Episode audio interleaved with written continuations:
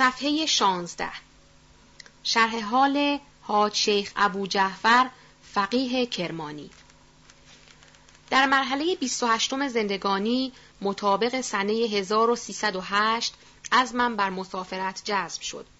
از حجت الاسلام استادی العلامه اجازت مسافرت خواسته و با ایشان مشاورت نموده فرمود گمان ندارم در اصفهان و جای دیگر از بلاد ایران بر معلومات تو افسوده شود.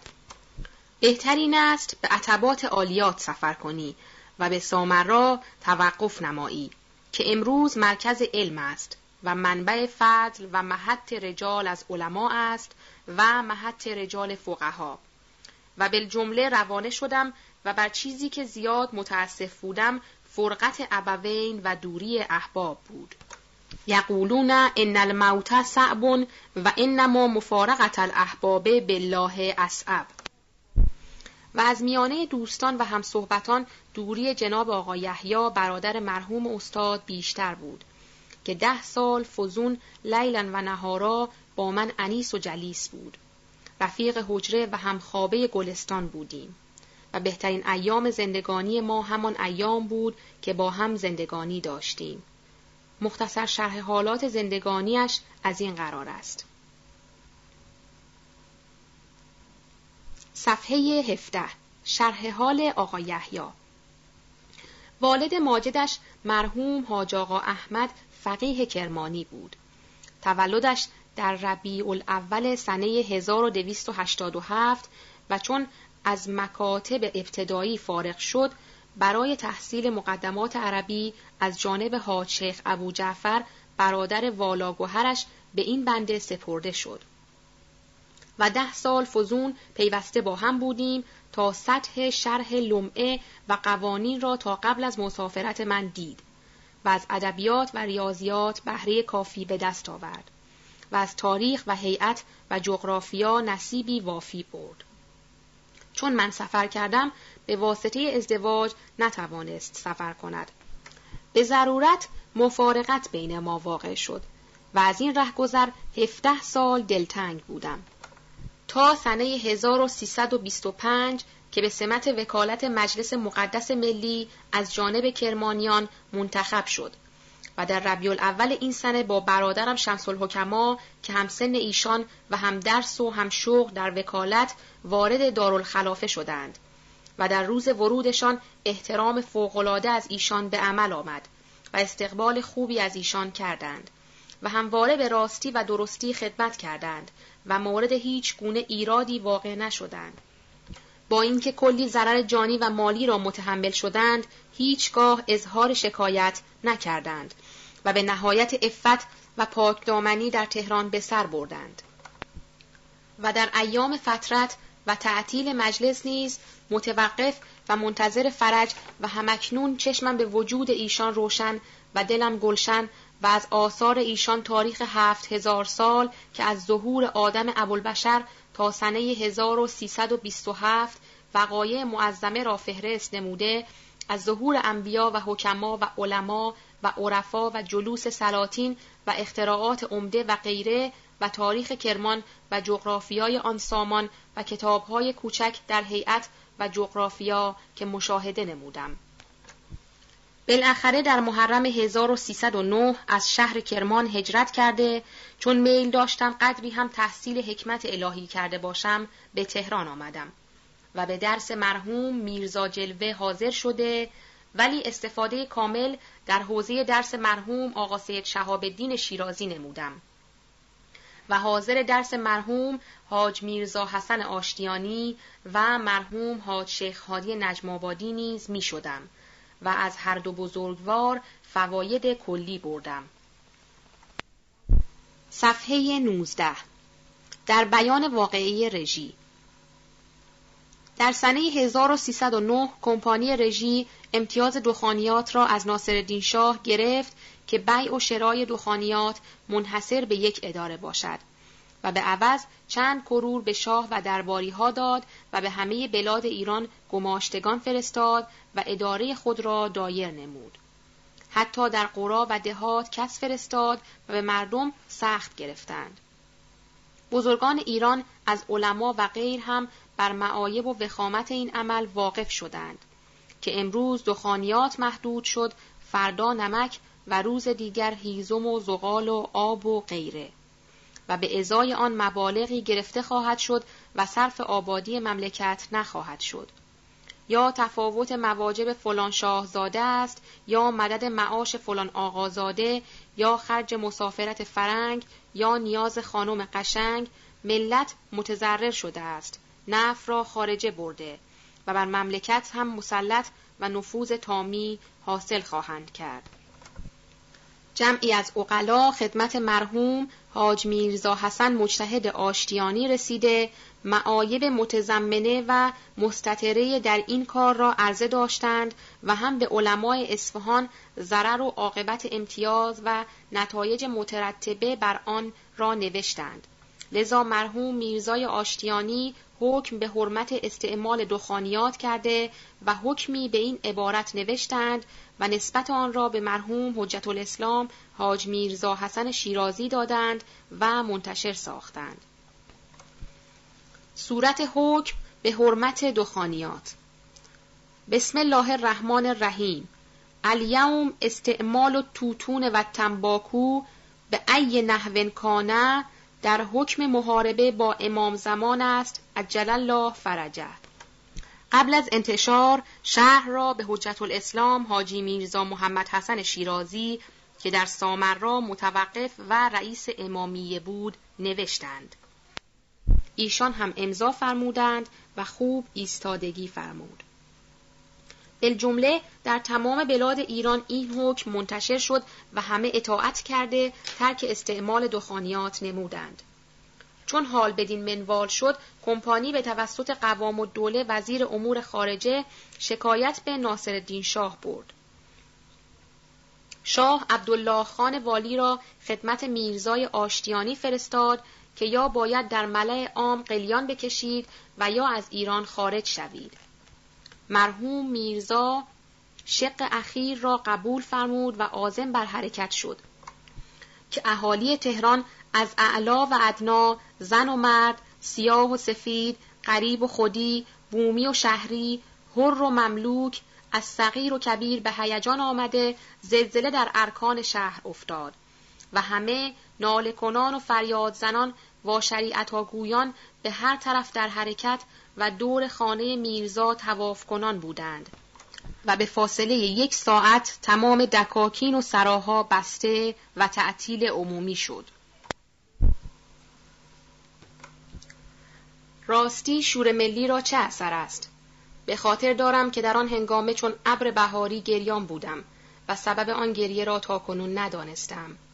باری مرحوم آقا سید محمد رضا مشتهد تباتبایی با فامیل خود و مرحوم آقا سید علی اکبر مشتهد تفرشی و سایر علمای اطراف جناب میرزا را گرفته هنگامه برپا شد.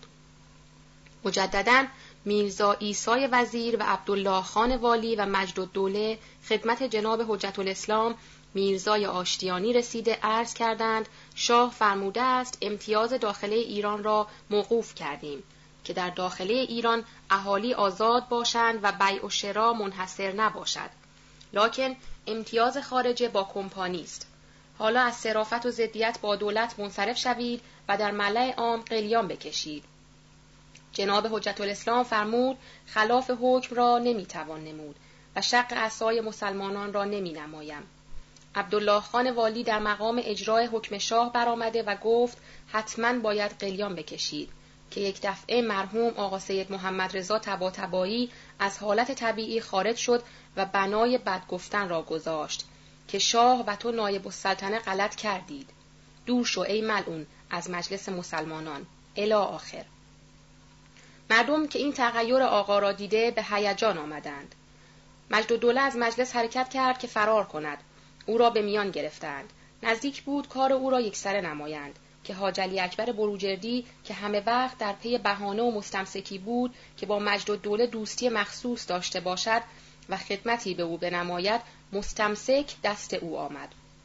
فورا دست مجد و دوله را گرفت که الان ما با هم می رویم به ارک و این امر را به اصلاح می گذرانیم. مجد دوله که برای خود نجات را فوری می‌دانست تصدیق حاج علی اکبر را نمود و دست هم را گرفته از خانه حجت الاسلام خارج و به طرف ارک ره سپار شدند جمعی از مردم هم با حاج علی اکبر و دوله به راه افتاده که نتیجه را بدانند نزدیک به دروازه ارک که رسیدند نایب السلطنه کامران میرزا با جمعی از اهل نظام به مجد و دوله برخورده و چون حاجلی اکبر را با او دید بنای تشدد و تغییر را گذارد. و عدهای از مردم که مسبوق به مطلب نبودند در مقام حمایت از حاجلی اکبر برآمده هیاهو و فریاد کنان به طرف نایب السلطنه و حاجلی اکبر جمع شده. نایب السلطنه که این حال را دید وارد ارک شده و حکم داد که درب ارک را ببندند. مستحفظین و قراولان ارک در مقام ممانعت مردم درآمده. مردم بازاری چون من را دیدند حریستر شدند. هجوم آورده که وارد ارک شوند. آقا بالاخان موین نظام که این اواخر به سردار افخمی ملقب شده چون حال را بدین منوال دید حکم داد سرباز شلیک نماید. سرباز اطاعت او را ننمود که در این اسنا یک دست از فوج مخصوص او رسید. به آنها حکم شلیک داد. آنها هم بدون ملاحظه اطاعت او را نموده به طرف هوا شلیک نمودند. چند نفر از آنها ها را به طرف مردم گرفته شلیک نمودند. گروهی از مردم بیطرف و بیچاره به خاک هلاکت افتاده هدف تیر اغراض آنها شدند. باقی مردم فرار نمودند. دولتی ها درهای ارک را بستند و نشها را در ارک پنهان کردند. جز چند نفر که در حال فرار در خارج ارک افتادند. آنها را ملت برداشته آمدند در به خانه مرحوم میرزای آشتیانی. هیجان مردم زیادتر شد و جمعیت بیشتر. زنهای اندرون ناصرالدین شاه هم بنای گریه و زاری را گذارده دیگر از ترس جان خود گریه می کردند. یا شور ملی آنها را به گریه انداخته بود. شنیدم یکی از کنیزهای اندرون بیحد گریه می کرده است. ناصرالدین شاه به او برمیخورد و می‌گوید این حکم از حجت الاسلام میرزای شیرازی نیست و الا من آن را اطاعت می کردم. آن کنیز عرض کرده بود این صدای تفنگ که به طرف سادات و علما خالی شده است آیا می شنوید؟ شاه گفت این تیرها را به هوا خالی می کنند که در این بین نایب السلطنه رسید و واقعه را عرض کرد. ناصر شاه جناب عزادالملک و مرحوم میرزا ایسا وزیر تهران را خدمت مرحوم میرزا فرستاد. که از حرکت و مسافرت منصرف شوید. مجلسی در دربار منعقد کنید. اقلای ملت با وزرای دولت در اصلاح این امر مشورت نمایند. مردم متفرق شدند. روز دیگر بازارها باز شد و مجلس دربار منعقد گردید. پس از مذاکرات بسیار در چند مجلس و بد گفتن آقا سید علی اکبر تفرشی به قوام الدوله بلکه به طور کنایه به شاه نتیجه این شد که امتیاز مرتفع باشد. و شش کرور خسارت کمپانی را دولت قبول کرد و این اول قرضی بود که دولت ایران به خارج مدیون شد. گرچه این خسارت به ایران وارد آمد، لکن در عوض ملت ایران به خود آمده و اندکی رو به بیداری کرده. چه از این ارتفاع امتیاز رژی ملت ایران دانست که می شود در مقابل سلطنت ایستاد و حقوق خود را مطالبه کرد. و دیگر معلوم شد که با این اختلاف مذهبی بین ملت ایران ممکن است همگی در امری متفق شوند. چنانکه از انتشار حکم مزبور در همه بلدان ایران عموم مردم به هر مذهبی که بودند متفق شده قلیان و چپق و سیگار را ترک کردند. مردم به دست خود قلیانها را شکسته و بسیاری از تنباکوها را آتش زدند. شنیدم در کرمان از مرحوم حاج محمد خان رئیس شیخیه تکلیف را استعلام کرده بودند. در جواب گفته بود ما با متشرعه در فرو اختلاف داریم در امور سیاسی البته اطاعت حکم را بنمایید و اول خودش قلیان را ترک نمود و نیز در تهران در بعض سفارتخانه ها اجزای مسلمان از خدمات دخانی امتناع کرده و معذور هم شدند. حتی آنکه از قرار مذکور کلفتها و خدمه اندرون ناصرالدین شاه دست به قلیان و سایر دخانیات نمی رسانیدند.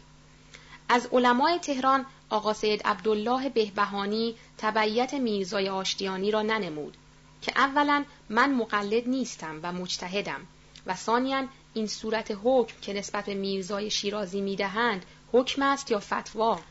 اگر حکم است که باید بین مدعی و مدعا علیه و در مقام ترافع باشد و اگر فتواست که باید کلیت داشته باشد. و فتوا نسبت به مقلدین لازم العمل است نه نسبت به مجتهد. باری جنابش با حضرات همراهی نفرمود. مرحوم حاج شیخ هادی نجمابادی هم در مجالس مذاکره حاضر نشد. لکن پیغام داد من استعمال دخانیات را مطلقا حرام می‌دانم. مخصوص به وقتی دون وقتی نیست. و اگر بنای آقایان بر حرکت از تهران و مهاجرت به عتبات شد اول کسی که ردا بر دوش کند و با پای پیاده مهاجرت نماید من می باشم. بنده نگارنده در مجلس مرحوم حاج شیخ هادی بودم که این مذاکره را فرمود. از پاره مکاتیب و تلگرافاتی که در امر تنباکو بین اولیای امور مکاتبه و مخابره شده است و ما به دست آوردیم بسیاری از نکات و دقایق استنباط می شود و ما بدون ملاحظه ترتیب نخست مکاتیب سپس تلگرافات را درج می نماییم. نوشتاتی که از طرف ناصرالدین شاه صادر شده است اکثر آنها به خط خود ناصرالدین شاه نوشته شده است. صفحه 22 دستخط اعلی حضرت ناصرالدین شاه به حضرت مستطاب حجت الاسلام میرزای آشتیانی. جنابا بعضی احکام بود خواستم با یک نفر زبانی برای شما پیغام بدهم. دیدم مفصل بود. بهتر دانستم بنویسم و بعد از آن که این دستخط را ملاحظه کردید جواب عرض نموده و همین دستخط را پس بفرستید به حضور. در فقره عمل دخانیات هیچ کس عقل کل نیست و احاطه کلی در بشریت منحصر است به وجود پاک پیغمبر ما علیه السلام و السلات. انسان گاهی یک خیالی و کاری می کند بالاخره از آن پشیمان می شود در همین عمل دخانیات مدتی بود که من می‌خواستم انحصار داخل را از کمپانی فرنگی سلب نمایم و به جناب امین و سلطان دستورالعملها داده بودم که کم کم با فرنگی ها حرف زده طوری بکند که هم عمل داخله انجام بگیرد و هم آنها نتوانند ایرادی بگیرند و از دولت خسارات عمده مطالبه کنند. و مردم هم آسوده از این مداخله داخلی فرنگیان که الحق مضر بود شوند. مشغول و در تدارک بودیم که این انتشار حکم میرزای شیرازی در اصفهان یا جعلا یا حقیقتا بروز کرد و کم کم به تهران رسید و شما که علمای عاقل بزرگ هستید بدون اطلاع دادن به دولت به دهن خواست و عوام انداختید که قلیان را ترک نمایید و این همه قال و مقال و اسباب بینظمی را در پایتخت فراهم آورده. آیا بهتر نبود که متفقا یا تنها عریضه می کردید در دفع عمل؟ ما هم که در تدارک بودیم بدون این های و هوی و ترک قلیان همینطور که به انجام رسید احکام صادر می شد. بعد از آن جاجرود به جناب امین و سلطان و نایب السلطنه حکم شد مجلسی از علما و وزرا فراهم بیاورند. سوال شود که خلاف شریعت در این قرارنامه در کجاست بنمایی تا رفع شود مجلس اول همه حاضر شدند به جز شما که تمارز کرده بودید. جهت و معنی این را نفهمیدم. مجلسی به حکم ما شما را برای همچو کاری احضار بکنند و حاضر نشوید. مجلس دیگر که حاضر شدید بعضی عبارات گفته بودید که هیچ ربطی به عمل نوشته نداشت. مثلا بانک و راهاهن و غیره را عنوان کرده بودید. بعد از آن عرایز حسابی شما در باب دخانیات به ما رسید. آن بود که حکم فرمودیم جناب امین و سلطان به شما قول بدهد که موقوف خواهد شد. در داخله کتبن و تلگرافن اظهار تشکر و مسرت عامه به عرض رسید مگر از شما. معنی این را هم نفهمیدم که یعنی چه و عمل صحیح به قاعده با احتراز از فساد و فتنه آن بود که بعد از موقوفی عمل دخانیات فورا شما می رفتید در مسجد و منبر و به مردم مرحمت و التفات ما را اعلان می کردید و هم استعمال دخانیات را فورا تجویز می کردید چرا که به قول ملاها مانع مفقود و مقتضی موجود بود. آن سببی که تنباکو را حرام کرده بود رفت و تمام شده. چرا این کار را نکردید؟ سبب و جهتش را هیچ نفهمیدم و مثل این است که ابدا دولت در موقوفی این کار اقدام نکرده باشد. این طور قرار داد نبود بکنید به عوام کل انعام یعنی چه؟ آیا عوام فریبی به نظر شما رسیده یا مسند خود را می‌خواهید به این واسطه رونقی بدهید؟ و باز هم در مجالس و محافل خودتان در عوض تحسین و تمجید بر ضد دولت و اولیای دولت حرف می‌زنید. یعنی چه؟ من شما را آدم فقیر و شخص ملای بیغرض و دولتخواه می‌دانستم. حالا بر ضد آن می‌بینم که اقتباس به مجتهد تبریز و آقای نجفی اصفهانی و غیره می‌کنید. آیا نمی‌دانید که کسی نمی‌تواند بر ضد دولت برخیزد؟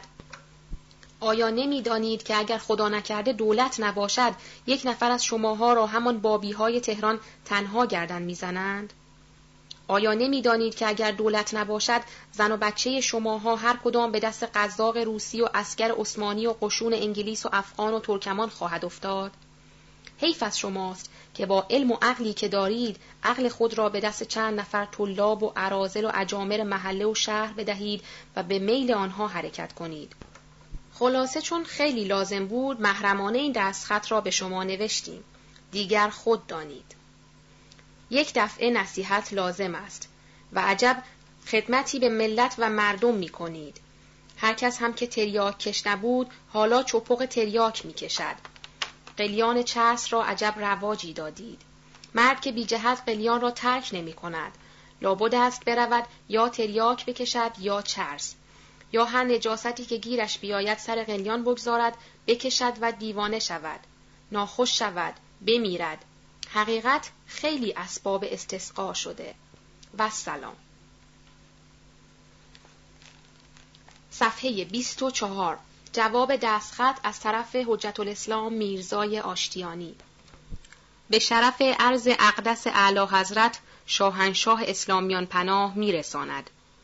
دعاگو سابقا آزم بود که عریضه به حضور مبارک عرض نماید که هم حاکی از تشکر مراهم ملوکانه نسبت به عموم رعایا و دعاگویان خاصه بر سلسله جلیله علما که رؤسای دین و ملت و حمله شریعت و به واسطه همین مزیت شایسته مزید مکرمت و مرحمت باشد و هم اشعار بر برخی عرایز صادقانه و دولتخواهی بیغرزانه که انکشاف صدقش از ملاحظه سطور و فقراتش به عین مرحمت و مکرمت ظاهر و پیدا و گمان راستی و استقامت و خلوص از ابتناع وی به مصالح عامه ملت و دولت و قوام مملکت و دوام سلطنت روشن و هویداست داشته باشد. لکن به احتمال آنکه اطاله شاید موجب ملالت خاطر آتر بندگان اعلی حضرت گردد یا خدا نخواسته محمول به قرض و بدین واسطه نقض قرض گردد تکاهل نموده و تساهل ورزیده ترکش را اولا و انصب دانستم. تا دیشب گذشته که به زیارت دستخط مبارکی که فقراتش مبنی بر کمال بیمرحمتی و سلب مراهم ملوکانه و عواطف خسروانه و منتج عکس امنیه و آمال و خلاف خدمات و دولتخواهی ها بود مشرف شده لازم بل متحتم دانسته که در صدد رفع بعضی از شبهات که شاید ناشی از عرایز بعضی از مقرزین هداهم الله و الاسرات المستقیم باشد برایم که خاطر آتر بندگان اعلی حضرت همایونی را آسوده و فارغ و بیمرحمتی مبدل به کمال مرحمت و الله مشمول مراهم کامله ملوکانه و مکارم شامله خسروانه شوم. لذا به شرف عرض بندگان اعلی حضرت همایونی میرساند که حالت خلوص و دعاگویی کلیه دعاگویان خاص دعاگو نسبت به سلطان اسلام مد الله ازلاله علا رؤوس الخواص و العوام به مرتبه است که گوش از بیان و تجدیدش کر و اسم و لسان از توصیفش الکن و ابکم است.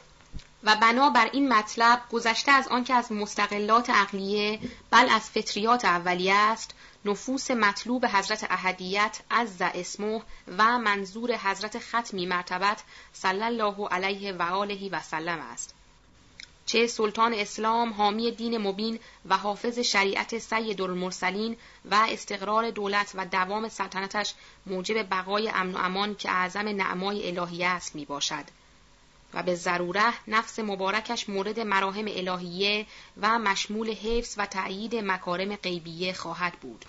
و با این مطلب چگونه می شود که تساهل در امتصال امر احزار شود و بدون عذر عقلی تمارز نموده و معتظر شده متقاعد از شرفیابی گردد؟ با آنکه خود استدعای مجلس اجتماع را نموده و سبب حضور سایر علما شده و معلوم است که مقتضای اتحاد دولت و ملت و خلوص مفرد به دعاگویی و دولتخواهی صمیمی که شهد الله و کفا بهی شهیدا مشروب به هیچ گونه از اقراض فاسده عاطله و خیالات کاسده باطله نیست. آن است که اگر مطلبی را ببیند که خالی از صلاح دولت و ملت بل موجب فساد انتظام امور مملکت و سلطنت است به احسن الوجوه دفع و به دایی حفظ نفس نفیس سلطنت که اعز نفوس است مهما امکن متقاعد از رفعش نشوند. و از این قبیل است عرایز صادقانه جناب مستطاب حجت الاسلام آقای میرزای شیرازی سلمه الله تعم در خصوص امتیاز دخانیات و مداخله خارجه در داخله مملکت ایران. دعاگو و سایر دعاگویان که کرارن تلگرافن به عرض حضور مبارک رسانیده و مفاسد این امر را مشروحاً نسب العین اولیای دولت قوی شوکت نموده که موجب اخلال نظام امر مملکت و رفته رفته سبب عدم استقلال سلطنت و علل انصاف حادم اساس دین مبین و نافی قرض از صدمات و ابتلاعات حضرت خاتم النبیین صلی الله علیه و آله و بعثت انبیا و مرسلین است و چون مدت متمادی از زمان عرض عریضه گذشت و به زیارت جوابی که حاکی از رفع کلیه این بلیه کبرا و مفسده عظما که ناشی از سوء تدبیر اولیای دولت قوی شوکت است باشد مشرف نگردیدند. چنین گمان کردند که شاید اولیای دولت مساهله در عرض و ایصال عرائز کرده و مفاسد این امر را اقفال نموده باشند و یا به واسطه تنجز امتیاز و استیلای کمپانی ممتاز سلب قدرت از رفعش شده متمکن از اصلاحش نباشند. تأملات و افکار نموده بل انتصار از اولیای دین مبین نموده و به وجهی که نه موجب کشف خلاف کلمه دولت و نه سبب شق اسای کلیه رعیت باشد طریقی را انتخاب فرموده و مردم را از استعمال تنباکو و توتون من نموده که بدون ترتب مفسده بالاسترار موجب انصراف شود قهرن رفع می نماید و سایر علما هم یا انشاءن به واسطه رفع این مفسده موقبه و یا اقتداعا این طریق را احسن الوجوه و اقرب و طرق دانسته موافقت و مطابعت نمودند. و چون رفع این مفسده بجز رفع کلی امتیاز از خارجه و داخله متصور و تبعیزش مؤثر نبود و اظهار این مطلب از دعاگو در مجلس احزار شاید محمول بر بعضی اقراض فاسده باشد و مورد انکار می‌شد لذا دعاگو هم به واسطه عدم مخالفت با علما و قبح شق عصا و مسلحت بینی ایشان صلاح چنان دیده که به جناب آقای معظم سلمه الله تعم تلگراف و مطلب را علامه و الواقع اعلان دارند. و قبل از ملاحظه جواب چون رافعی از برای حکم سابق نبود و مانع بالکلی رفع نشده همان حکم را معمول داشته اجرا نمایند. به واسطه آنکه تحریم استعمال دخانیات از ایشان بوده و لابد حکم تحلیلش هم باید مستند به ایشان باشد اولیای دولت مطلب را علا ما هو الحق تلگراف نکرده و آقای معظم را از کیفیت و حقیقت مطلب اعلام ننمودند. بل مجمل و سربسته به تمام اطراف بلاد ممالک محروسه اعلان و تلگراف نمودند که حسب الامر امتیاز برداشته شد و علمای سایر بلدان هم به اعتقاد آن که رفع بلیه بالکلیه شد عرائز متشکرانه عرض نمودند.